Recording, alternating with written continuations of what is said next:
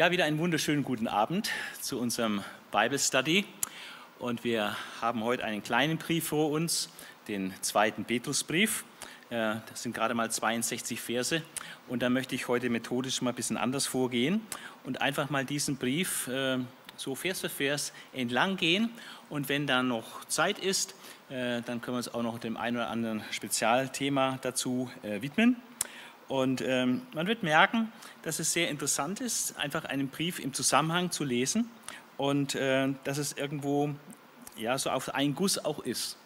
Und ähm, ich habe hier diese neue evangelistische Übersetzung ähm, und die ist aber sehr gut auch verstehbar, auch beim Vorlesen.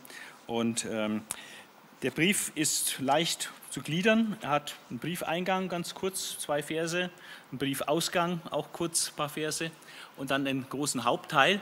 Und dieser Hauptteil des Briefes äh, hat drei Themen.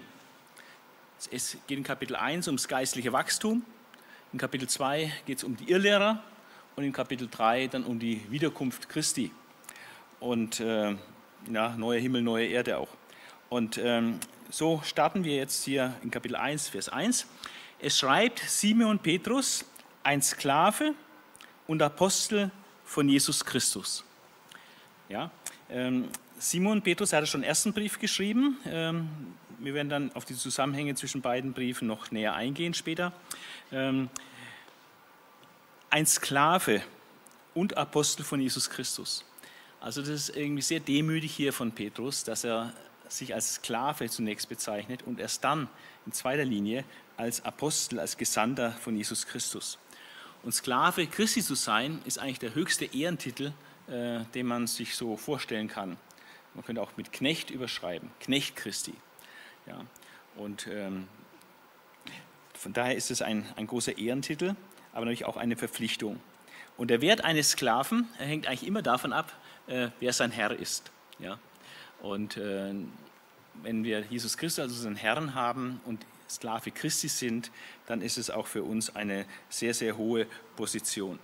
Also Petrus outet sich hier als Verfasser. Es schreibt Simon Petrus, ein Sklave und Apostel von Jesus Christus, an alle, die den gleichen wertvollen Glauben empfangen haben wie wir. Äh, offensichtlich schreibt er an die gleiche Zielgruppe, die auch der erste Petrusbrief äh, auszeichnet. Das sind so die Gebiete in der heutigen Türkei. Äh, Provinzen, die teilweise von Paulus bearbeitet wurden, teilweise äh, war Paulus dort nicht vorbeigekommen.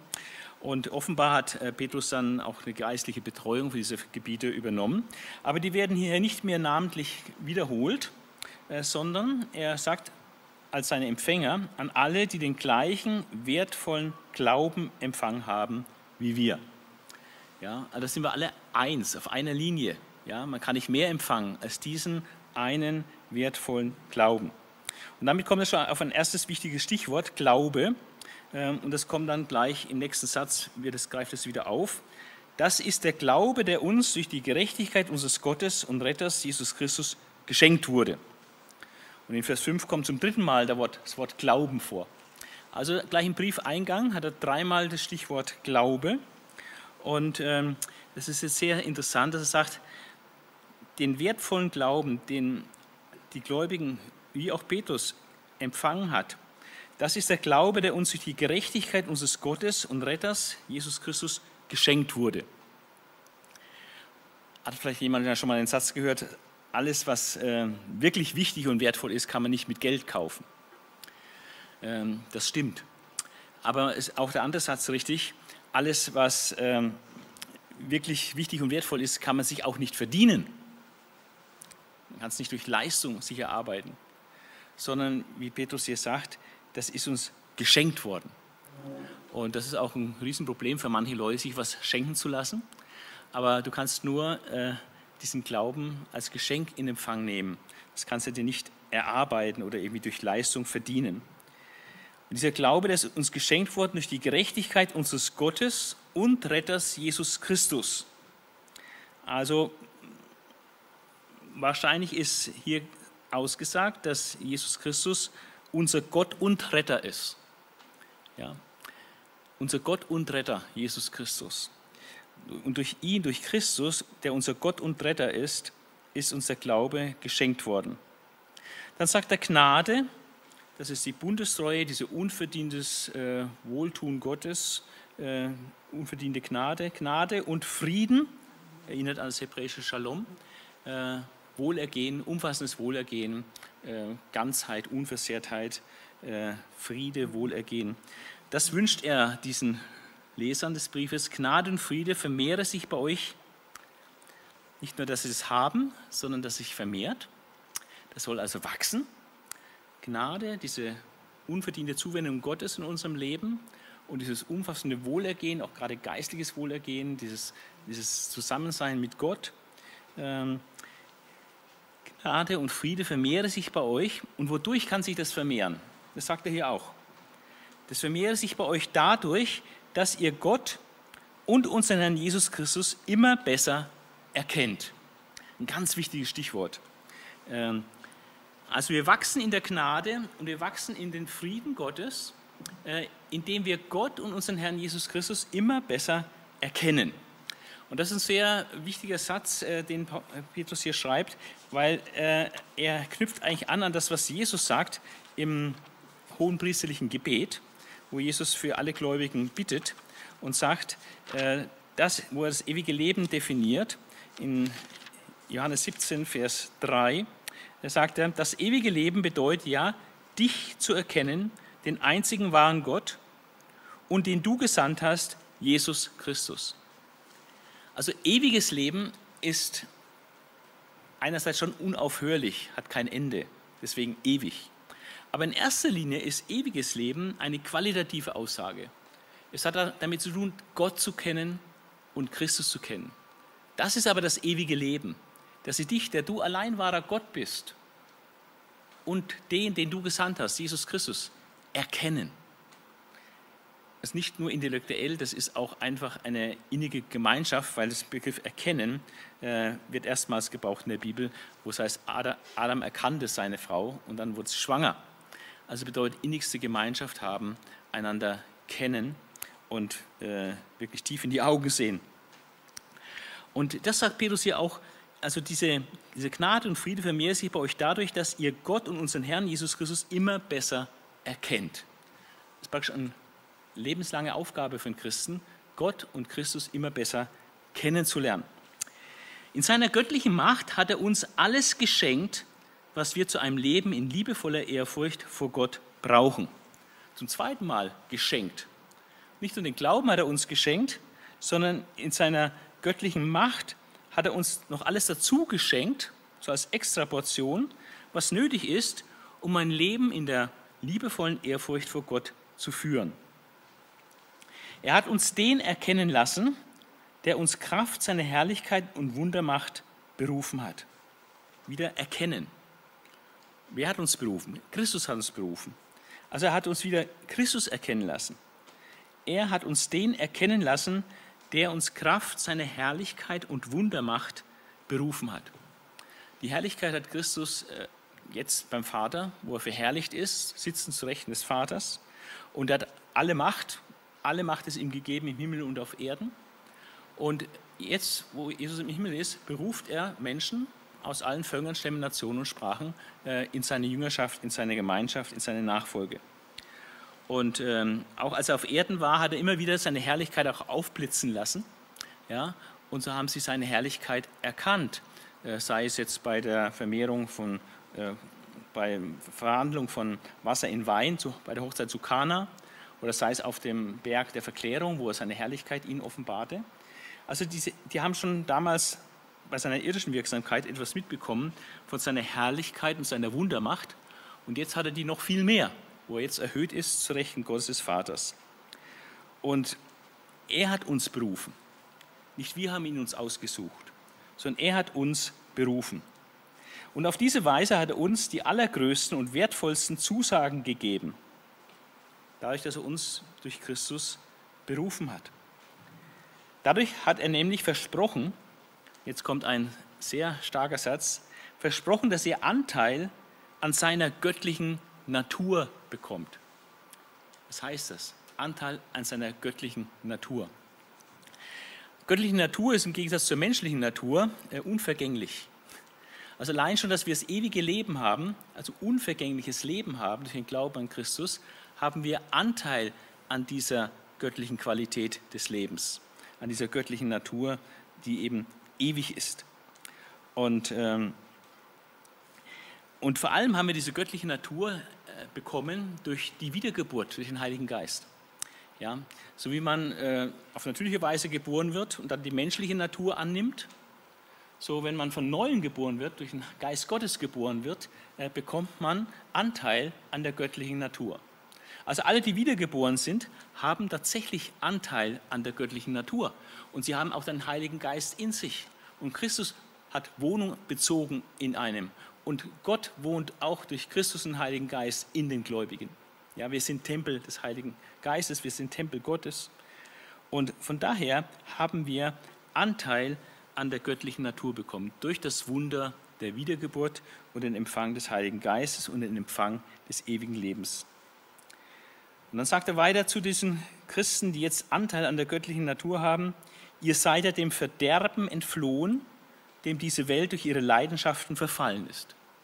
Ist ganz klar. Die Welt, die ihren Begierden nachlebt und äh, Menschen, die Gott nicht kennen, äh, die sind noch im Verderben. Und über sie äh, droht einfach nur das Gericht Gottes und die Verdammnis. Und ähm, dem sind wir entflohen.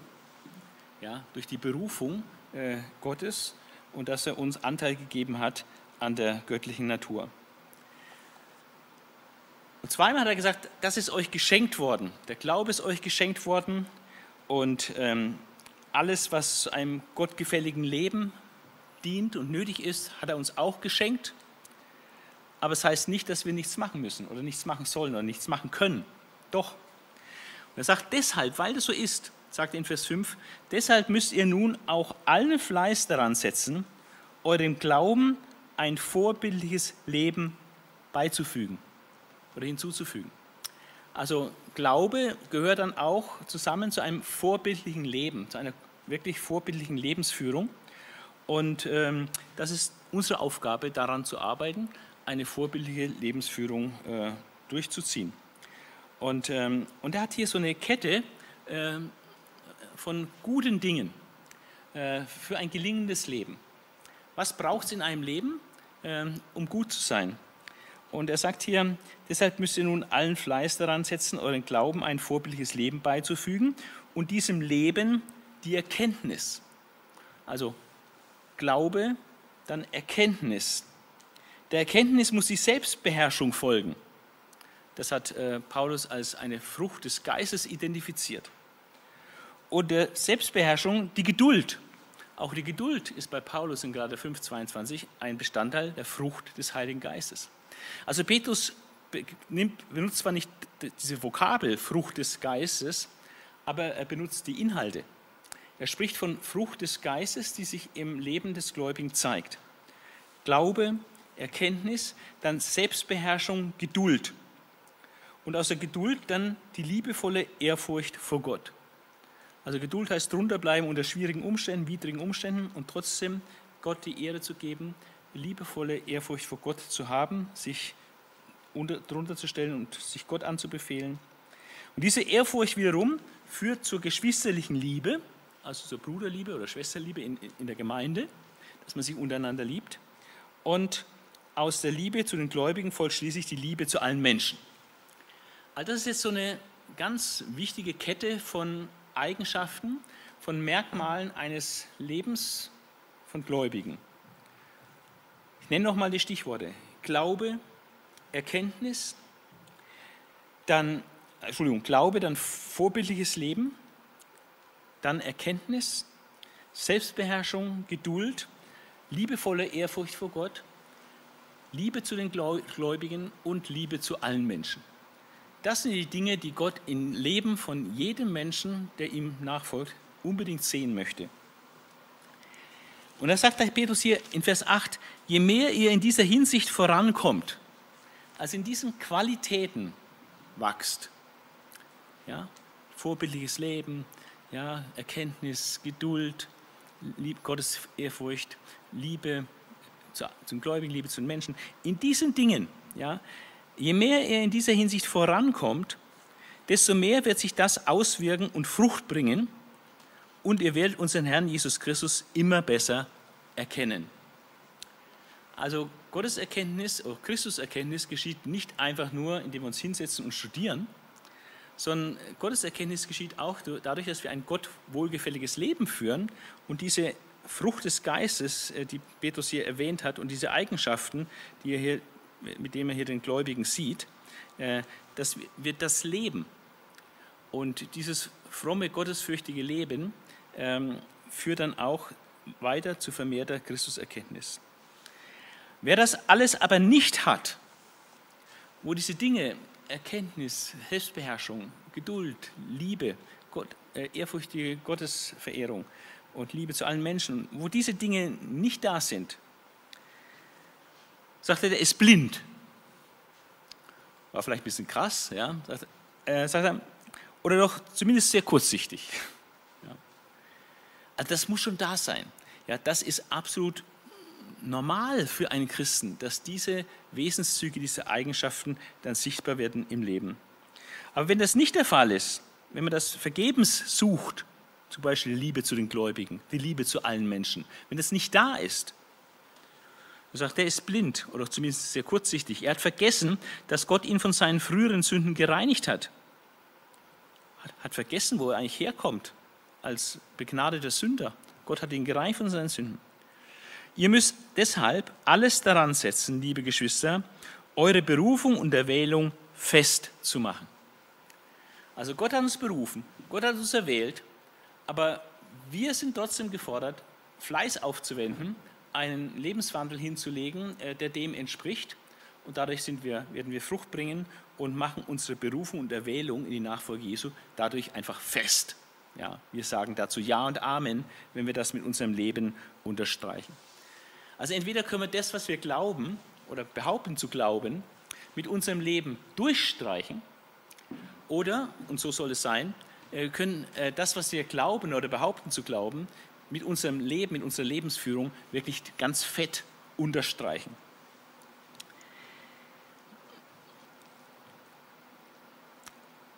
Also ihr müsst deshalb alles dran setzen, liebe Geschwister, eure Berufung und Erwählung festzumachen, dann werdet ihr auch nicht ins Stolpern kommen.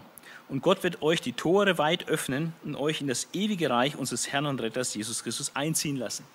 Also hier geht es um die himmlische Herrlichkeit, dass die Tore, die Himmelstore dann nicht verschlossen werden, ähm, sondern dass sie weit offen sind für uns, ähm, wenn wir das bedenken und eben nicht vergessen, wo wir herkommen, sondern unsere Erwählung und Berufung festmachen durch einen entsprechenden Lebenswandel. Vers 12. Aus diesem Grund will ich euch immer wieder an diese Dinge erinnern, auch wenn ihr die Wahrheit schon kennt.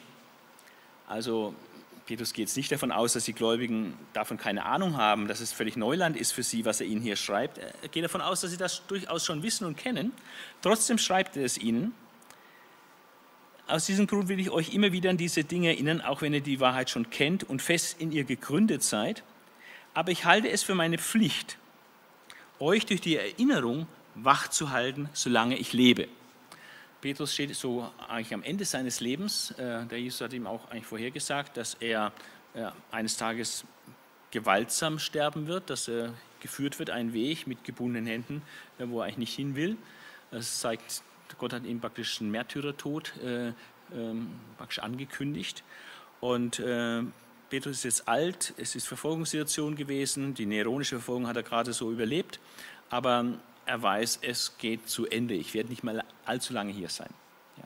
deswegen möchte er sicherstellen, dass das, was er einfach erworben hat im Laufe seiner, seiner jahrzehntelangen Nachfolge Christi, ähm, dass er das einfach nutzbringt, noch investiert, indem er hier diesen Brief schreibt. Ja. Aber ich halte es für meine Pflicht, euch durch die Erinnerung wachzuhalten, solange ich lebe. Denn ich weiß, dass mein Zelt hier, damit meint er sein Leib, sein Körper, dass mein Zelt hier auf der Erde bald abgebrochen wird. Das hat unser Herr Jesus Christus mir zu erkennen gegeben. In, am Ende vom Johannesevangelium lesen wir diese Episode, wie Jesus ihm das mitteilt, dass er ihm sagt, jetzt muss ich dir noch was sagen. Früher bist du gegangen aus eigenem Entschluss und hast dich gegürtet und bist hingegangen, wo du hin wolltest. Aber wenn du alt wirst, ähm, dann wird man dich binden und ähm, dich hinführen wo du nicht hin willst. Ja? Also Gott hat, Jesus hat ihm das angekündigt. Und äh, Jesus hat ihm das zu erkennen gegeben, ähm, dass er gewaltsam sterben wird ähm, als Märtyrer. Deshalb will ich dafür sorgen, dass ihr euch auch nach meinem Tod jederzeit an diese Dinge erinnern könnt. Also es ist sehr gut, die Dinge zu verschriftlichen. Äh, dann ist es einfach schwarz auf weiß und wir genießen jetzt seit fast 2000 Jahren diesen, äh, genießt die Christenheit diesen zweiten Petrusbrief und profitiert davon, weil Petrus es aufgeschrieben hat. Und dann ähm, sagt er noch etwas sehr, sehr Wichtiges, äh, was eigentlich die Quelle seiner Lehre und Unterweisung ist. Wo kommt das eigentlich her? Und das ist ganz, ganz wichtig. Er sagt in Vers 16, denn wir haben uns keineswegs auf Mythen oder frei erfundene Geschichten gestützt. Also das, was wir euch geprägt haben, erzählt haben von Jesus, das haben wir nicht erfunden. Das haben wir uns nicht ausgedacht oder irgendwie vom Hören sagen, irgendwelche Geschichtchen da euch einfach nur weitergegeben keineswegs auf Mythen oder frei erfundene Geschichten gestützt, als wir euch von der Macht unseres Herrn Jesus Christus und seinem Wiederkommen erzählten. Das war Thema der Apostel. Sie haben erzählt von der Macht Jesu Christi und sie haben erzählt von seiner Wiederkunft. Und ähm, die Grundlage dieser Erzählung sind nicht irgendwelche Geschichten oder Erfindungen, sondern er sagt, nein, wir haben seine herrliche Größe mit eigenen Augen gesehen. Also das ist halt der Vorteil jetzt der Augenzeugen. Äh, das kann heute so äh, niemand in dem Maße behaupten, wie es die Apostel behaupten konnten. Aber die hatten Jesus erlebt, als er auf der Erde war, Wunder wirkte und so weiter. Und sie haben ihn gesehen mit ihren eigenen Augen. Und jetzt äh, spielt Petrus auf eine ganz spezielle Episode ab, ähm, die wir kennen als die Geschichte wo, auf dem Berg der Verklärung, wo Jesus verwandelt wurde und seine Herrlichkeit so aufleuchten ließ ähm, dass er in so einem unglaublichen Licht äh, im weißen Gewand erschien und so weiter. Und darauf äh, nimmt jetzt Petrus Bezug. Nein, wir haben seine herrliche Größe mit eigenen Augen gesehen, denn er empfing von Gott dem Vater Ehre und Herrlichkeit damals, als Gott diese Worte mit herrlicher, hoheitsvoller Stimme an ihn richtete. Also er hat Ehre empfangen, er hat Herrlichkeit empfangen, aber nicht von den Menschen, sondern von Gott selbst, indem Gott mit einer Stimme vom Himmel dort auf diesem Berg zu ihm gesprochen hat und hat gesagt, dies ist mein lieber Sohn, an ihm habe ich meine Freude oder an ihm habe ich Wohlgefallen. Das hat Gott ja zweimal gesagt. Einmal bei der Taufe Jesu war die Stimme Gottes zu hören vom Himmel. Und äh, mit genau diesem Satz, das ist mein lieber Sohn, dem ich wohlgefallen habe. Das ist übrigens Zitat aus Jesaja 42, Vers 1, sogenanntes Gottesknechtslied. Und damit sagt praktisch Gott, dieser Jesus, mein Sohn, ist der Knecht Gottes, den Jesaja geweissagt hat. Ja, das ist auch noch eine wichtige Verbindung. Also bei der Taufe hat er es gesagt und dann hat er es nochmal zur Bestehung gesagt ähm, bei, auf dem Berg der Verklärung. Aber immer das Gleiche. Zweimal das Gleiche gesagt. Das ist mein lieber Sohn, an dem ich wohlgefallen habe. Das ist der Knecht Gottes von Jesaja 42, Vers 1. Und es ist nicht oft, dass Gott mit laut hörbarer Stimme vom Himmel her redet. Äh, das kam mal vor bei der Gesetzgebung am Sinai, aber das ist nicht etwas Standard, was so alle paar Jahre oder alle paar hundert Jahre, auch nur alle jedes tausende Jahr mal kommt. Das ist eine ganz seltene Angelegenheit, äh, zu ganz speziellen Anlässen, bei der Gründung des Alten Bundes und bei der Bezeichnung, wer ist Jesus, das ist der Sohn Gottes, mein Sohn, mein Knecht, an dem ich meine Freude habe. Und Petrus bezeugt hier, wir, also nicht nur er, sondern auch die waren noch zwei andere Jünger mit ihm, Jakobus und Johannes. Wir haben diese himmlische Stimme gehört, als wir mit ihm auf dem heiligen Berg waren. Ja, auf dem Berg der Verklärung. Sagte, das ist äh, die eine Grundlage. Also wir haben euch von der Herrlichkeit und Macht Jesu erzählt, weil wir das gesehen haben, dort auf dem Berg der Erklärung. Aber es gibt noch einen anderen Grund, und der ist sogar äh, noch wichtiger das noch wichtiger ist, dass wir ihn gesehen haben. Und er sagt, aber eine noch festere Grundlage haben wir im prophetischen Wort. Also im Wort der Heiligen Schrift, im Wort der Bibel. Das, was hier schwarz auf weiß geschrieben ist, durch den Geist Gottes inspiriert, ja, absolut unvergänglich und, und richtig und korrekt, ewig. Das ist die noch festere Grundlage, äh, die ist noch fester als eine Augenzeugenschaft.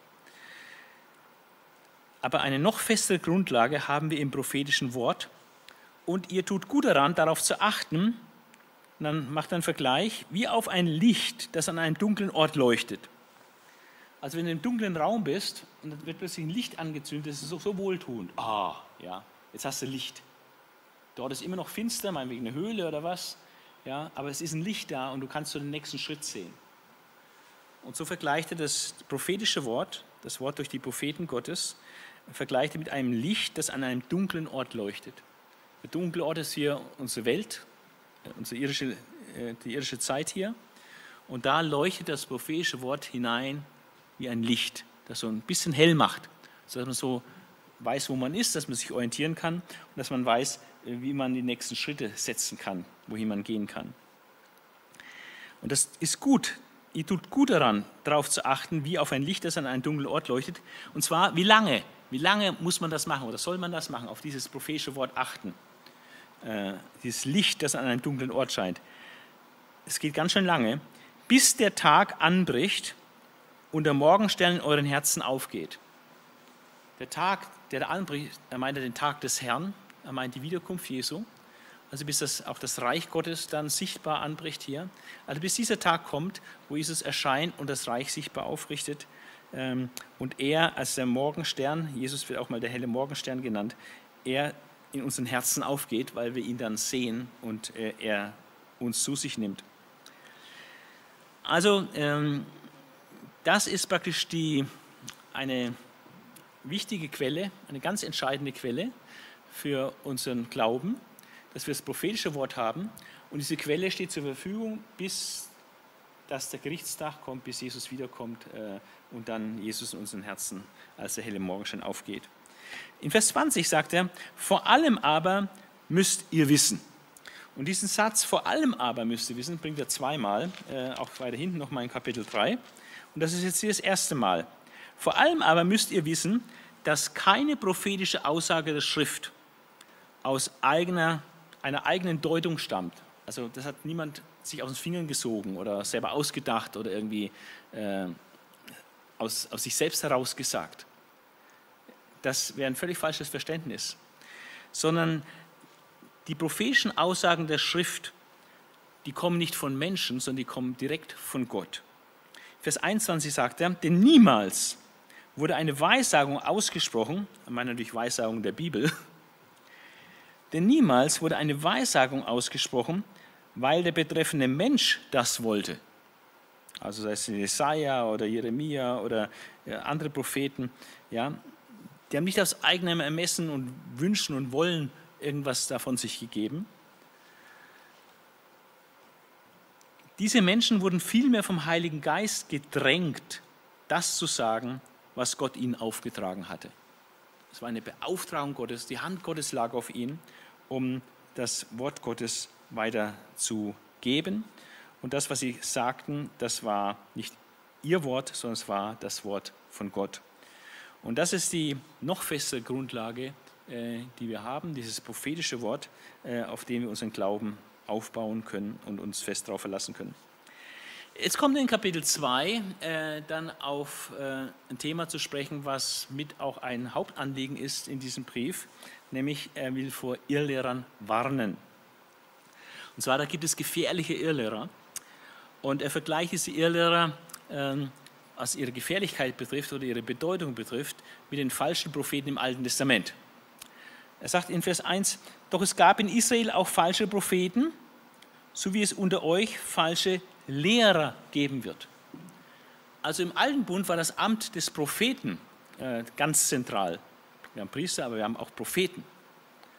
Und im Neuen Bund ähm, sieht er hier äh, die Lehrer, die das Wort Gottes verkündigen und weitergeben, äh, als eine zentrale Instanz äh, von großer Bedeutung für die Gemeinde Jesu. Es gab in Israel falsche Propheten, so wie es auch unter euch falsche Lehrer geben wird. Und das ist die große Gefahr, äh, dass dann falsche Lehrer auftreten. Und jetzt lässt er sich aus und charakterisiert diese falschen Lehrer. Sie werden ihre verderblichen Sonderlehren heimlich einschleusen. Also es sind Sonderlehren. Dinge, die nicht normalerweise gelehrt wurden. Neue Themen, eigenwillige Auslegung, eigenwillige Sachen, ganz eigenwillige Betonungen, Sonderlehren.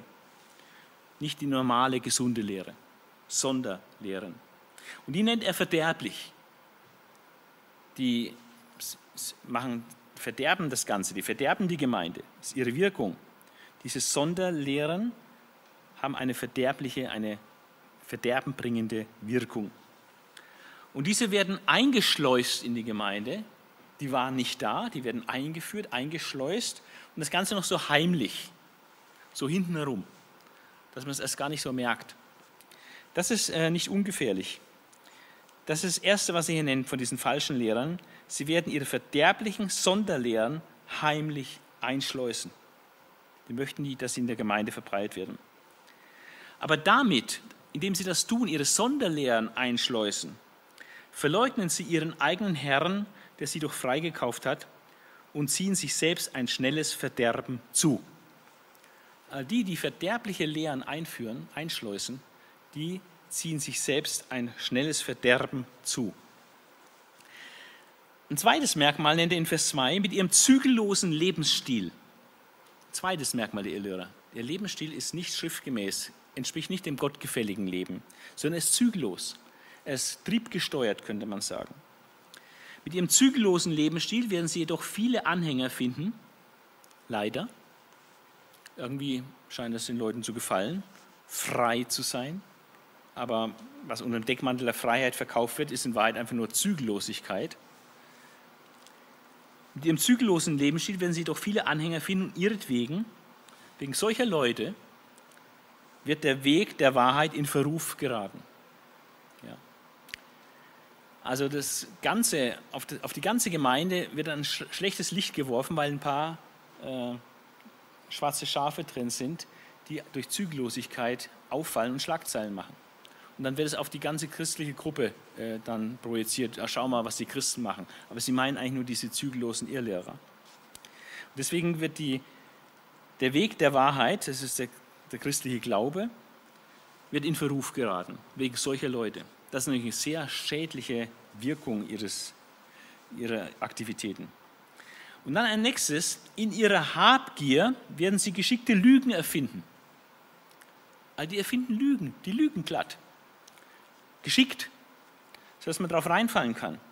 Nicht so ganz offensichtliche Fakes, sondern geschickte Lügen werden sie erfinden, aber in ihrer Habgier. Die werden sich irgendwas ausdenken, äh, um praktisch Kohle zu machen. Ähm, er sagt auch, werden Sie geschickte Lügen erfinden, um an euer Geld zu kommen. Eines der glasklaren äh, Merkmale von Irrlehrern ist, ähm, dass es letztlich immer wieder ums Geld geht, dass sie sich bereichern. An den Christen dann bereichern und Geld scheffeln. Fromm verpackt natürlich irgendwie als Spenden oder so, aber es geht darum, dass sie Geld machen, dass sie reich werden. Und äh, weil Habgier in ihrem Herzen ist. Deswegen scheuen sie auch nicht davor zurück, geschickte Lügen anzuwenden, zu erfinden. Hauptsache, die können den Christen das Geld aus der Tasche ziehen. Petrus sagt doch, das Urteil über sie ist längst gefällt. Das steht schon fest. Das ist schon längst klar. Sie werden ihrem Verderben nicht entgehen. Sie werden verderben. Und dann äh, gibt Petrus drei Beispiele, ähm, dass es mit dem Gericht Gottes ernst ist und dass man da nicht spaßen kann äh, und dass das Gericht Gottes einfach unweigerlich kommen wird, äh, wenn man grobes Fehlverhalten an den Tag legt. Und dann nennt hier drei Beispiele. Erstens mal die Engel. Gott hat nicht einmal die Engel verschont, die sich gegen ihn vergangen hatten, sondern hat sie bis zum Tag des Gerichts mit Finsternis gefesselt und in Höhlen des Abgrunds verwahrt. Also er spricht hier von Engeln, die gefallen sind und die jetzt gefesselt sind, gefesselt in der Finsternis, in Höhlen des Abgrunds oder im Abyss, in der, in der Tiefe äh, verwahrt, einfach nur noch aufbewahrt, wie in Untersuchungshaft, einfach für das Gericht dann aufbewahrt. Die können also jetzt nicht frei agieren wie der Satan und seine Engel. Die Engel Satans jetzt aktiv sind, sind offenbar andere Engel, als von denen hier die Rede ist. Wir kommen dann noch drauf, wenn wir uns den Judasbrief dann näher anschauen. Äh, da will ich dann mehr zu diesem Thema sagen. Aber ich erwähne es hier schon mal. Diese Engel, die sind jetzt nicht als Dämonen oder Engel Satans aktiv, so diese Engel, die sind praktisch eingekerkert, gefesselt, in, mit Fesseln der Finsternis in Höhlen des Abgrunds verwahrt. Und da warten sie praktisch auf ihr Gerichtsurteil. Ein zweites Beispiel äh, über das, für das Gericht Gottes, Vers 5. Er hat auch die frühere Welt nicht verschont. Ich meine die Welt vor der Sintflut.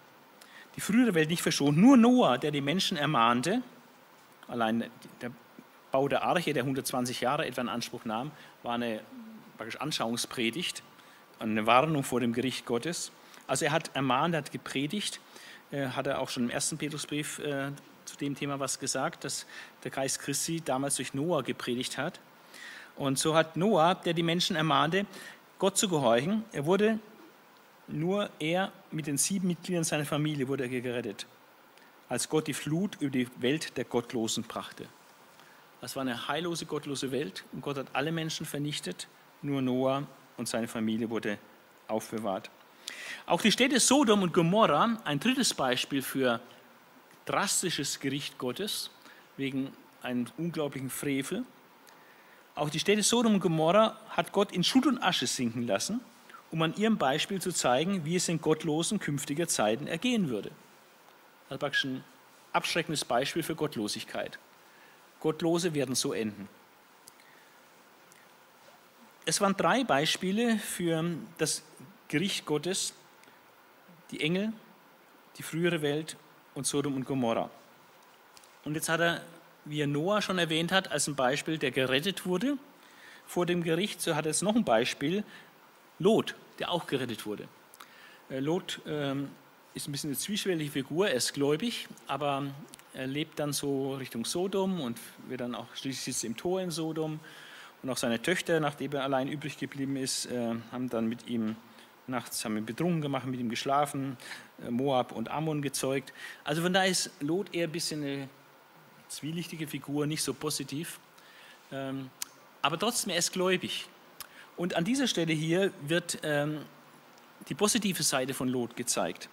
Und dass Gott auch diese positive Seite von Lot ganz klar sieht und ihn gerettet hat. In Vers 7 und 8 äh, wird hier ausgeführt, was Gott zu Lot äh, sagt.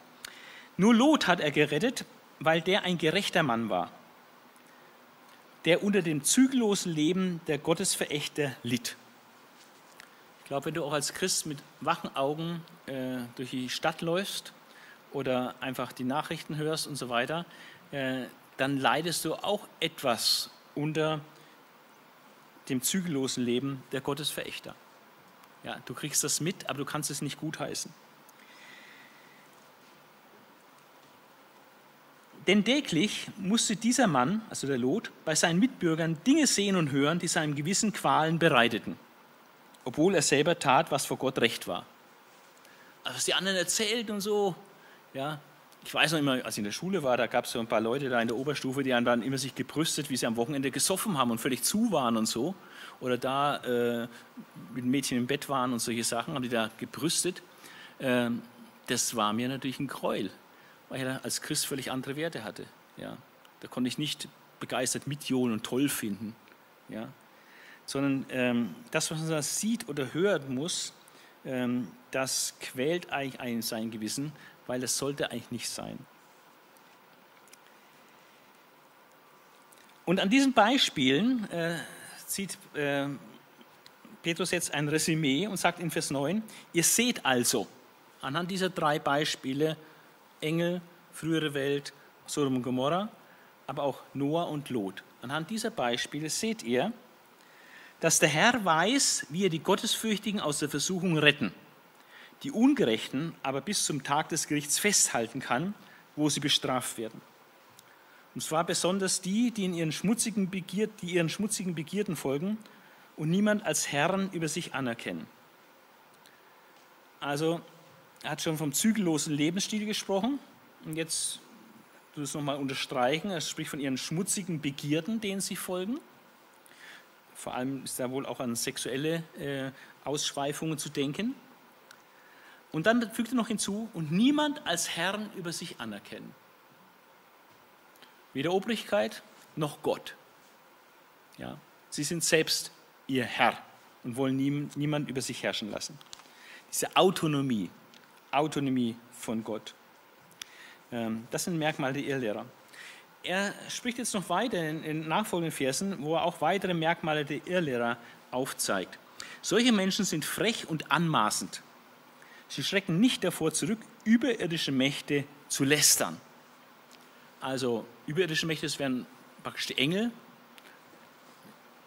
Gott natürlich auch, äh, aber die Engelwelt, aber vielleicht auch ähm, die überirdischen Mächte in der, in der finsteren Welt, also Satan und seine Konsorten. Und ähm, diese Irrlehrer schrecken nicht davor, sich da lustig zu machen oder zu lästern, abzulästern über, über Satan oder auch über Engel. Und ähm, Petrus schreibt hier, dieses Ablästern, auch meinetwegen jetzt über Satan oder so, ähm, das wagen nicht einmal die Engel, die doch viel stärker und mächtiger sind als Menschen. Niemals würden sie solche Mächte mit ihrem Urteil vor Gott lächerlich machen. Also die selbst gefallene Engel wagen es nicht, äh, Entschuldigung, also Engel wagen es nicht, gefallene Engel vor Gott lächerlich zu machen. Aber diese Irrlehrer als Menschen wagen es, Mächte, überirdische Mächte vor Gott lächerlich zu machen, sich darüber lustig zu machen. Also es zeigt, ähm, wie sie sich auch selbst überheben und wie sie das Gefühl für Autorität völlig verloren haben. Aber es hat sie auch ausgezeichnet, sie erkennen niemand als Herrn über sich an. Aber die Engel haben es nicht gewagt, äh, lästliche Urteile über überirdische Mächte zu fällen. Aber diese Menschen handeln wie unvernünftige Tiere, die nur geschaffen sind, um gefangen und getötet zu werden. Sie machen sich über Mächte lustig, die sie gar nicht einmal kennen. Und sie werden mit ihnen zusammen umkommen. Das zeigt, dass die Mächte, über die sie sich lustig machen, äh, dunkle Mächte sind. Finsternismächte, satanische Mächte. Weil es heißt, die lästern sie, die machen sich lustig über diese Mächte, die sie nicht einmal kennen, und sie werden mit ihnen zusammen umkommen. Also mit Satan und seinen Engeln wird ihr Ende dann in den feurigen Pfuhl sein. Aber sie haben sich lustig gemacht über Satan und Dämonen. Und so bekommen sie den verdienten Lohn für ihre Bosheit. Sie lieben es ja sogar, schon am helllichten Tag übliche Gelage zu veranstalten. Also das sind Genießer, ja, äh, die feiern gerne. Schon am helllichten Tag übliche Gelage veranstalten. Diese Schmutz- und Schandflecken schwelgen in ihren Betrügereien und mästen sich auch noch genüsslich an euren Liebesmalen. Agape-Liebesmale sind äh, Treffen, wo die Gläubigen zusammenkommen, um Gemeinschaft zu haben, wo jeder was mitbringt, also praktisch äh, Gemeinschaftsessen. Äh, und da sind die dabei, aber vor allem an vorderster Front beim Buffet sind sie dabei. Ja? Nicht, wenn es ums Aufräumen geht oder wenn es um was bringen geht, aber beim, beim Essen, da sind sie ganz vorne dran. Ja? Sie messen sich genüsslich an diesen, in diesem Gemeinschaftsessen. Keine leichtsinnige Frau entgeht ihren lüsternen Blicken. Das heißt, sie sind lüstern, immer auf ein sexuelles Abenteuer aus. Und äh, leichtsinnige Frauen, äh, die da nicht so eine klare Linie fahren, ähm, die sind nicht sicher vor ihren Blicken.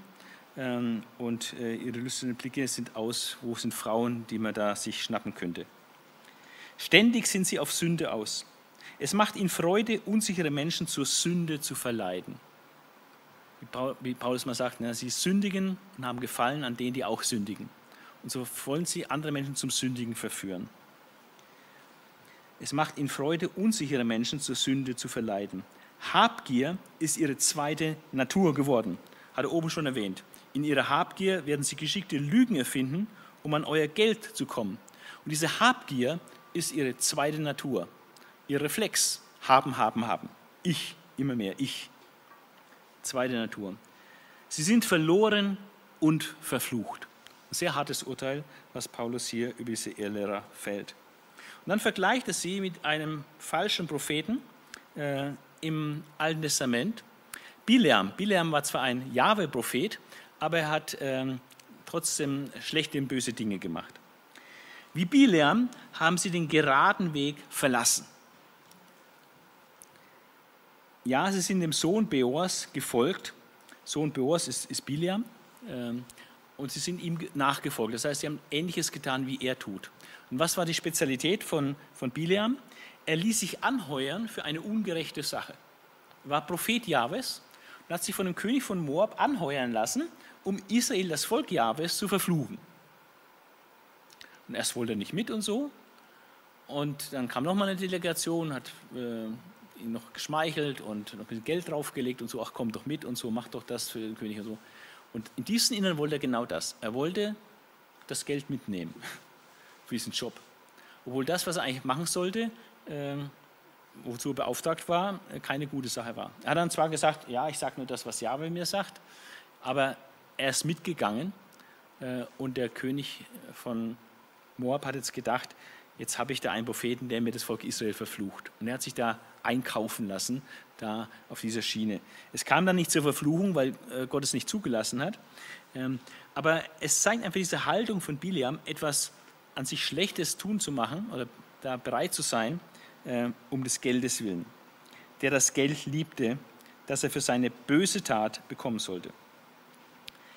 Aber dieser Biliam wurde schon äh, eigentlich unmittelbar darauf bestraft, indem er praktisch brüskiert wurde von Gott. Ähm, doch er musste sich sein Unrecht vorhalten lassen. Ein stummes Lasttier, ein Esel, sprach ihm mit der Stimme eines Menschen an. Also Gott hat ein Wunder gewirkt, hat den Esel, auf dem er ritt, sprechen lassen und hat, äh, Gott hat durch den Esel dann zu Biliam geredet. Also der dumme Esel hat praktisch äh, den Propheten, der ein Mensch ist, äh, praktisch seine Torheit vorgehalten.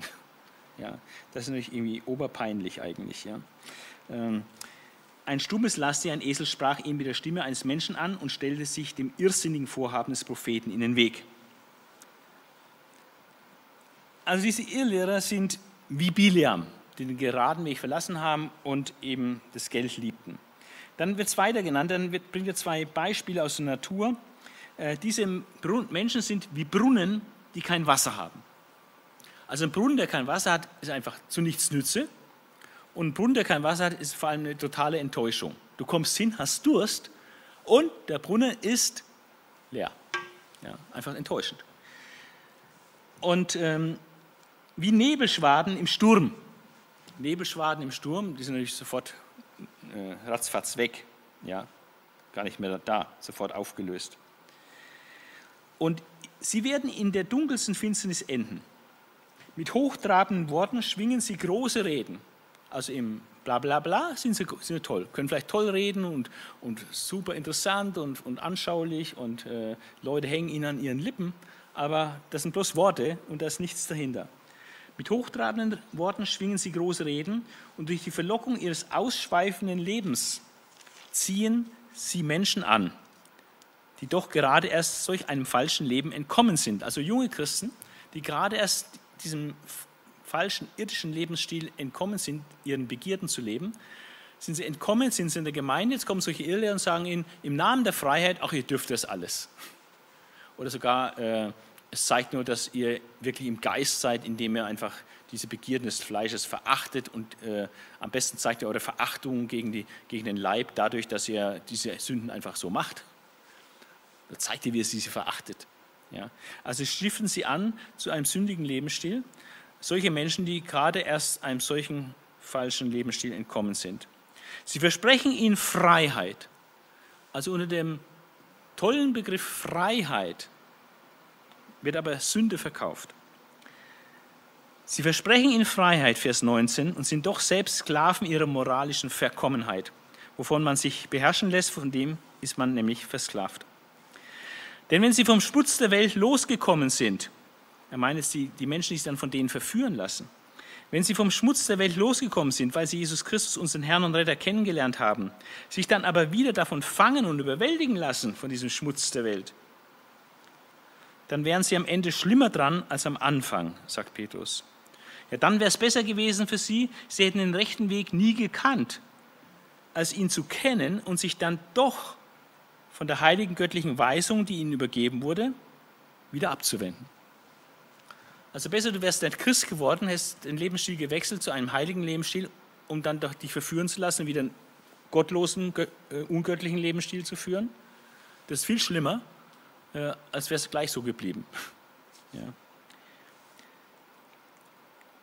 Und dann sagt er, wer das so macht, wer sich da verführen lässt und dann wieder in diesen alten Lebensstil zurückfällt, von dem ihn Christus eigentlich frei gemacht hat, sagt er, ähm, dann wäre es für sie besser gewesen, sie hätten den rechten Weg nie gekannt, als ihn zu kennen und sich dann doch von der heiligen göttlichen Weisung, die ihnen übergeben wurde, wieder abzuwenden. Es ist ihnen genauso ergangen, wie das Sprichwort sagt. Ein Hund kommt zum Erbrochenen zurück und eine gewaschene Sau wälzt sich wieder im Dreck. Ja. Äh, das ist tatsächlich so. Du kannst eine Sau waschen, äh, wunderbar sauer machen, aber sobald sie die Gelegenheit hat, wird sie sich wieder im Dreck wälzen. Und wenn du der Welt entflohen bist, Christ wirst, aber dich dann wieder da verführen lässt in diese Richtung, äh, dann zeigst du, äh, dass du immer noch im Alten bist. Kapitel 3 ist dann, geht es um die Zukunft, die Zukunft der Welt und auch die Wiederkunft Jesu. Und auch noch etwas äh, über die äh, Spötter. Kapitel 3, Vers 1. Das ist bereits mein zweiter Brief an euch, liebe Geschwister. Ähm, bezieht sich zurück auf den ersten Brief, ersten Petrusbrief. Durch meine Schreiben, ich beide, äh, gegen Vater Origenes sagte man, dass Petrus zwei Posaunen geblasen hat. Er meint diese zwei Briefe. Durch meine Schreiben wollte ich längst Bekanntes auffrischen und euch in eurer guten Einstellung bestärken. Das war sein Anliegen. Nicht was völlig Neues zu sagen, sondern das, was sie eigentlich schon wissen, einfach auffrischen und verfestigen und sie in ihrer guten Einstellung, die sie schon haben, bestärken. Ich möchte, dass ihr euch an das erinnert, was die heiligen Propheten vor langer Zeit sagten. Damit meint er die Propheten des Alten Testaments. Und an dem, was die Apostel euch als Weisung, Weisung unseres Herrn und Retters übergeben haben. Der Apostelbegriff hier in Vers 2, er meint nicht die zwölf Apostel, Petrus ist selber einer davon, sondern er meint die, die dort die Gemeinden gegründet haben, die äh, die diese apostolische Aufgabe des Gemeindegründens äh, vorgenommen haben und ihm damals äh, die Weisungen des, von Jesus übergeben haben. Ähm, also das will er sie erinnern, was die Propheten im Alten Bund sagten was ihre, ihre Missionare praktisch, äh, die diese Gemeinde gegründet haben, ihnen damals gesagt haben.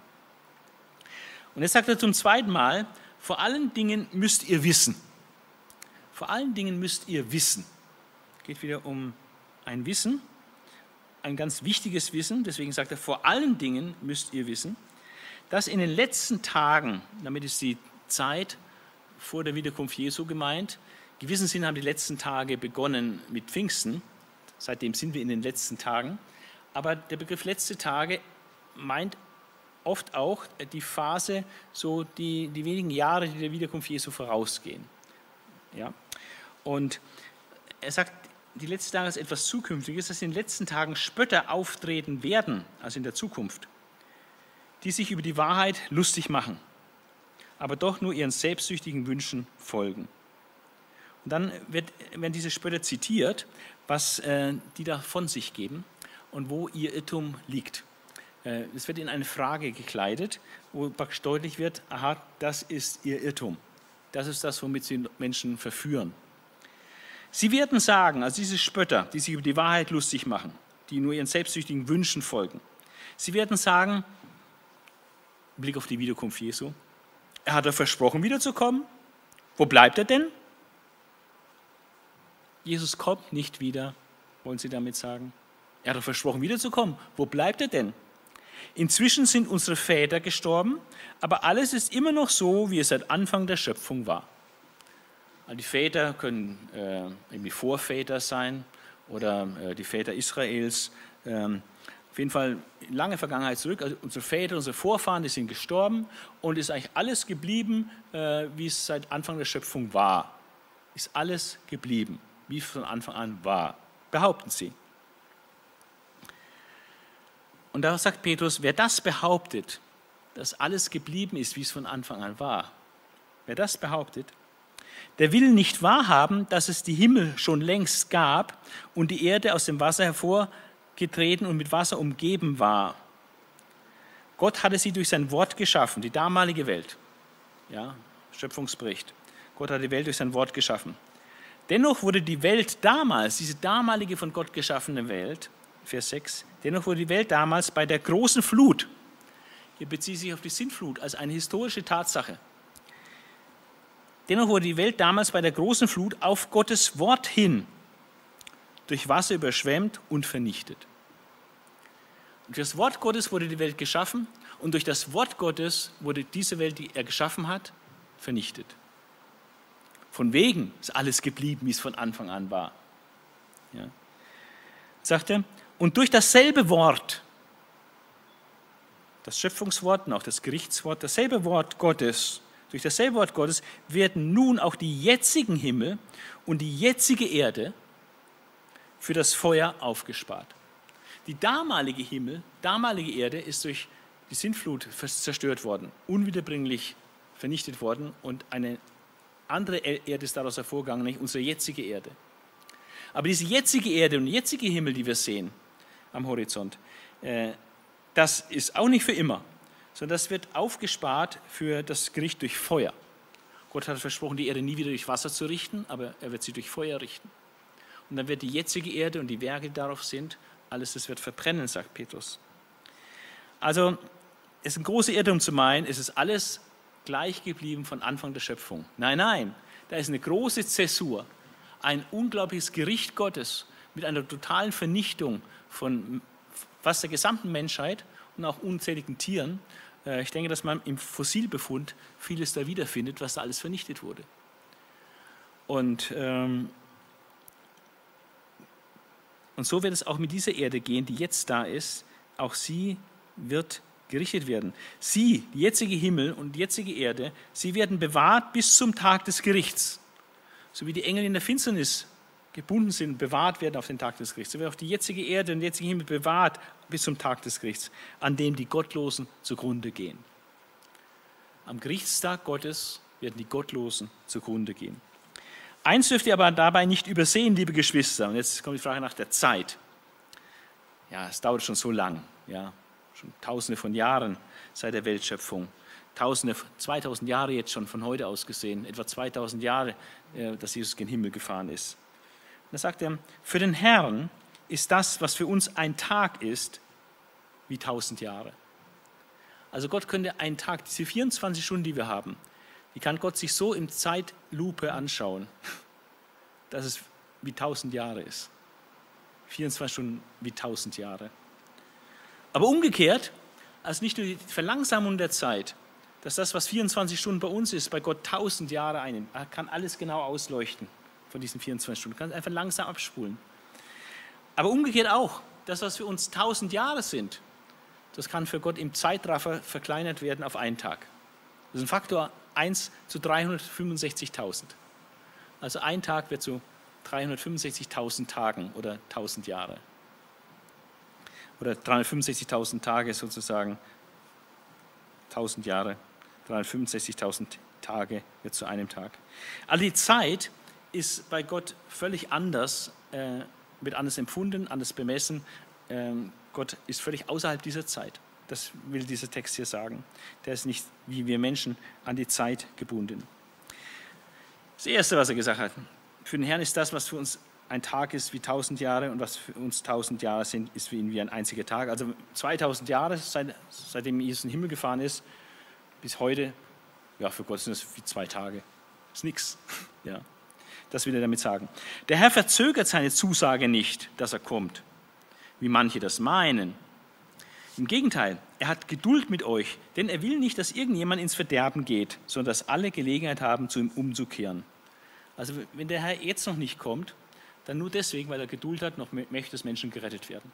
Und jeden Tag werden Menschen weltweit irgendwo gerettet und kommen zum Glauben an Jesus Christus. Und deswegen wartet Gott noch zu. Aber irgendwann hat dieses Zuwarten auch ein Ende. Aber im Moment ist dieses Zuwarten Gottes, dass er noch zögert, äh, dass er gibt dadurch Gelegenheit, noch umzukehren. Der Tag des Herrn wird aber so unerwartet kommen wie ein Dieb. Alle Leute werden sich nicht darauf einstellen können, werden absolut nicht damit rechnen, wie du auch nicht damit rechnest, dass der Dieb nachts um 3.17 Uhr einbricht bei dir. Ja. Kommt völlig unverhofft. Und so kommt die Wiederkunft Jesu auch völlig unverhofft. Dann wird der Himmel unter schrecklichem Lärm vergehen und die Himmelskörper im Feuer verglühen. Die Erde und alles, was der Mensch auf ihr gemacht hat, werden dann verbrannt werden. Die ganzen Werke, Städte, alle Bauleistungen der Menschen, die Erde, alles, was der Mensch auf ihr gemacht hat, werden dann verbrannt werden. Wenn sich das alles nun so auflösen wird, das Sichtbare, alles, was die Werke Menschen auch so hervorgebracht haben, an, an auch technischen Leistungen, an, an Bauwerken, äh, alles, was die Menschen gemacht haben und seinen Niederschlag auf dieser Erde findet, das wird alles verbrannt, vernichtet. Wenn sich das alles nun so auflösen wird, was für ein Anliegen müsste es euch dann sein, ein Leben in Heiligkeit und Ehrfurcht vor Gott zu führen? Jetzt kommt er wieder am Anfang, äh, Kapitel 1, Vers 3, hat er gesagt, in seiner göttlichen Macht hat er uns alles geschenkt, was wir zu einem Leben in liebevoller Ehrfurcht vor Gott brauchen. Und jetzt sagt er hier ziemlich am Ende seines Briefes, ja, wie, wenn, wenn wir wissen, dass alles, was man sieht, alles, was der Mensch hervorbringt und macht, dass das alles aufgelöst werden wird, dass alles zerstört werden wird, ähm, was muss es dann eigentlich für uns Gläubige ein Anliegen sein, dann, wenn dieses Sichtbare alles vergehen wird, äh, ein Leben in Heiligkeit und in Ehrfurcht vor Gott zu führen, das, was unsichtbar, aber dafür ewig ist und immer bleibt. Den Tag Gottes zu erwarten, also ein Leben in Heiligkeit und Ehrfurcht vor Gott zu führen und den Tag Gottes zu erwarten, also wirklich hinzuwarten, so wie du vielleicht auf deinen Hochzeitstag hingefiebert hast und die Tage gezählt hast, äh, wann du endlich heiraten kannst, äh, so sollten wir hinwarten und fiebern auf die Wiederkunft Jesu. Ja? Und jeder Tag, der vergeht, ist ein Tag näher an der Wiederkunft Jesu. Und so sollen wir den Tag Gottes erwarten und seine Ankunft beschleunigen. Eine gute Frage. Wie können wir die Ankunft Jesu beschleunigen? Äh, können wir nicht hinstellen und sagen, keine Ahnung. Wie können wir die Ankunft Jesu beschleunigen? Keine Ahnung. Ja, vielleicht gibt es doch eine Ahnung. Also möglicherweise, ist meine Vermutung hier, äh, dass ähm, wir die Wiederkunft Jesu dadurch beschleunigen können, dass wir die Mission vorantreiben. Denn äh, bevor Jesus kommt, muss allen Völkern, Stämmen, Nationen und Sprachen in der Welt das Evangelium verkündigt werden. Und solange da noch Defizite sind, äh, wartet Gott noch zu. Aber wenn wir die Wiederkunft Jesu beschleunigen wollen, dann geht es eigentlich hauptsächlich dadurch, äh, dass die Weltmission äh, vorangetrieben wird. Ähm, denke ich, dass das hier wohl gemeint ist, äh, wie wir die Ankunft des Herrn beschleunigen können. Den Tag, an dem die Himmel im Feuer verbrennen und die Elemente in Brand zerschmelzen werden. Also die alte Ordnung, der jetzige Äon wird hier vergehen. Es ist die große Frage, ob es ganz buchstäblich zu, zu, äh, zu nehmen ist oder ob das Bild ist für den Untergang der jetzigen Welt. Wie damals durch die Sintflut die damalige Welt untergegangen ist, so wird durch die Wiederkunft des Gerichts Gottes äh, die jetzige Welt untergehen. Und so wie damals aus der in der Sintflut untergegangenen Welt die jetzige Welt hervorgegangen ist, ist ja keine andere Erde, ist die gleiche Erde, aber die ist aus der untergegangenen Welt hervorgegangen so geht aus der, der jetzigen Welt, die untergehen wird, die verbrennen wird, wird dann die neue, neue Welt Gottes hervorgehen. Also ich denke eher so in, in diese Richtung. Ähm, aber nach dem, was Gott uns versprochen hat, erwarten wir neue Himmel und neue Erde. Also da gibt es zwei Meinungen im theologischen Lager. Die einen sagen, eine völlig neue Schöpfung, was völlig Neues. Die Erde wird völlig vernichtet sein, vergangen sein, gar nicht mehr vorhanden sein. Was völlig Neues wird Gott erschaffen und die anderen sehen eine erneuerte Erde, eine rund erneuerte Erde. So wie ähm, die damalige Erde vernichtet wurde und die jetzige Erde daraus hervorkam, so wird die jetzige Erde vernichtet und dann die neue Erde kommt daraus hervor. Und er sagt hier noch, ein neuer Himmel, eine neue Erde, in denen Gerechtigkeit regiert. Das ist das Neue. In dieser Welt regiert die Ungerechtigkeit. Aber in der zukünftigen Welt, da, wo Jesus regiert, wird die Gerechtigkeit regieren. Also ich denke eher, es ist die Verwandlung der jetzigen Erde nach dem Gericht Gottes in eine Erde, in der nicht mehr Geld, Gier und Ungerechtigkeit und Gottlosigkeit regieren, sondern in der die Gerechtigkeit regiert und Jesus Christus und Gott äh, sichtbar völlig alles regiert und gestaltet. Und das hat Konsequenzen. Äh, Petrus sagt am Ende seines Briefs, weil ihr das alles erwartet, liebe Geschwister, beeilt euch, dass ihr rein und tadellos und innerlich im Frieden vor euren Herrn hintreten könnt. Also angesichts, dass die Welt untergeht, vergeht, damit dann die neue Welt Gottes, die gerecht, in der Gerechtigkeit wohnt, hervorgebracht wird. Also wenn die Gerechtigkeit die Zukunft ist, dann sind wir aufgefordert, uns da stark zu investieren und zu beeilen, dass wir jetzt schon rein, tadellos und innerlich im Frieden vor unseren Herrn hintreten können, wenn er kommt. Und halte die Geduld unseres Herrn für eine Chance zur Rettung. Hat er vorhin schon gesagt. Ähm, solange die Wiederkunft noch nicht da ist, das Gericht noch nicht da ist, ist Gelegenheit zur Errettung. Und die soll man nutzen. Die sollen wir unbedingt nutzen. Ähm, jetzt ist die Zeit, wo Menschen noch errettet werden können. Da sollen wir alles dran setzen, äh, da mitzuwirken, mitzuhelfen, dass Menschen äh, von Jesus hören und die Chance zur Errettung bekommen. Genau das, dass wir einfach jetzt die Chance zur Rettung nutzen sollen. Genau das hat auch unser lieber Bruder Paulus geschrieben, dem Gott in all diesen Fragen viel Weisheit geschenkt hat. Paulus, einer der größten Lehrer der Kirche, ja, und Gott hat da viel Weisheit geschrieben, der hat es in seinen Briefen geschrieben. Und indem Gott in all diesen Fragen viel Weisheit geschenkt hat, in seinen Briefen redet er mehrfach davon, also von dieser Zukunft und wie wir leben sollen und dass äh, eben jetzt Rettung da ist im Namen Jesu und so weiter. All dieses, diese Dinge redet er in seinen Briefen mehrfach davon. Freilich ist einiges darin auch schwer zu verstehen. Äh, das ist richtig, das merkt jeder, der äh, Paulus gelesen hat. Äh, dass da nicht alles immer ganz einfach ist, aber trotzdem äußerst lohnend. Und je mehr man liest, desto mehr versteht man auch. Freilich ist einiges darin auch schwer zu verstehen, was dann von unverständigen oder im Glauben nicht gefestigten Leuten verdreht wird. Also Paulus kann auch missverstanden werden, seine Lehren können auch verdreht werden, das geschieht auch, geschieht auch heute.